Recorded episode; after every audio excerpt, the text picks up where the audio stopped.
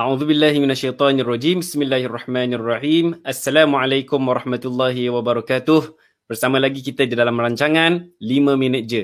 InsyaAllah saya Nukman Hni bin Jamal. Pada hari ini saya akan berkongsi dengan tuan-tuan dan perempuan tentang stamina ibadah. قال الله في كتابه العزيز أعوذ بالله من الشيطان الرجيم وسارعوا إلى مغفرة من ربكم وجنة عرضها السماوات والأرض وعدة للمتقين صدق الله العظيم Maksudnya, dan bersegeralah kamu mencari keampunan daripada Tuhanmu dan mendapatkan syurga yang luasnya seluas langit dan bumi yang disediakan bagi orang-orang yang bertakwa. Tuan-tuan dan puan dalam ayat ni Allah tidak spesifikkan kepada masa-masa tertentu untuk kita bekerjar eh, wasari'u untuk bekerjar dalam meningkatkan amalan kita dalam beribadah dalam berdakwah. Allah tidak spesifik. Allah kata wasari'u. Jadi tidak kira bila-bila. Sampailah kita menghembuskan nafas yang terakhir.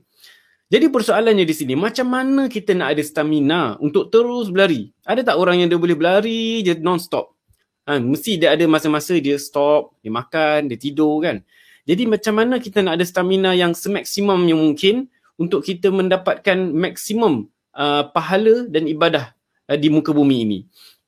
Saya boleh berikan satu perumpamaan kan, perbezaan antara atlet dan juga orang yang biasa.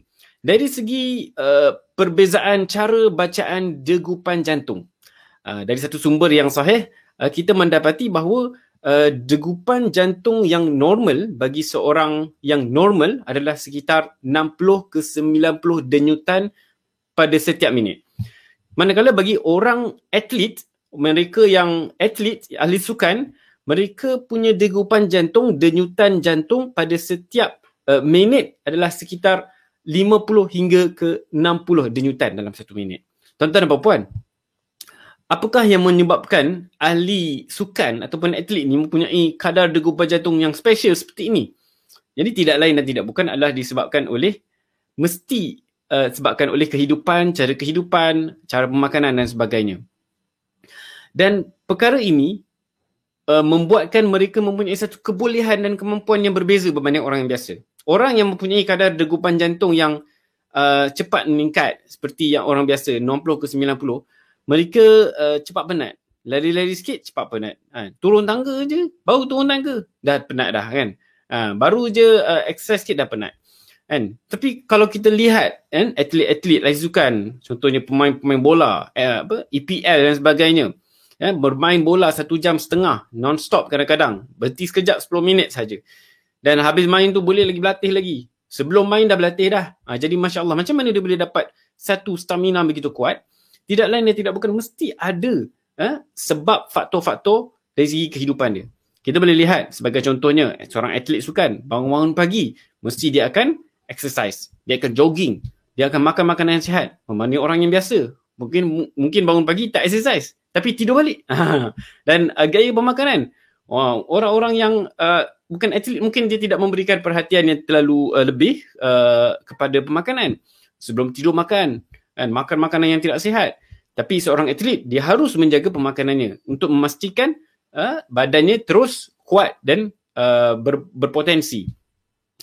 Uh, begitu juga dengan uh, senaman. Kekerapan senaman. Bagi orang yang biasa mungkin tiga kali seminggu cukuplah dua kali seminggu cukuplah. Tetapi seorang atlet mesti lebih daripada orang yang biasa. Barulah dia akan mencapai satu kemampuan yang berbeza dari orang-orang yang, biasa. Jadi begitulah tuan-tuan dan puan-puan. Dalam kita beribadah kita nak mencapai amalan yang ter- terbaik, ibadah yang terbanyak dan sebagainya. Jadi kita perlulah meningkatkan stamina ibadah kita. Tingkatkanlah stamina ibadah kita agar lebih kuat untuk menggandakan amal soleh kita di muka bumi ini. Jadi macam mana kita nak tingkatkan stamina ibadah? Tidak lain dan tidak bukan adalah dengan kita terus istiqamah, lakukan sedikit demi sedikit, buat sikit tetapi berterusan seperti mana yang uh, Nabi Muhammad sallallahu alaihi wasallam banyak kali disebut di dalam hadis-hadis ya tentang kita uh, amalan yang lebih sedikit lebih tapi berterusan dan istiqamah lebih disukai oleh Allah Subhanahu wa taala daripada amalan yang banyak tetapi buat sekali saja lepas tu dah tak buat dah. Ha inilah yang dikatakan sebagai uh, stamina ibadah. Tuan-tuan dan puan jadi itu saja sekian daripada saya. Wabillahi taufik wal hidayah. Wassalamualaikum warahmatullahi wabarakatuh.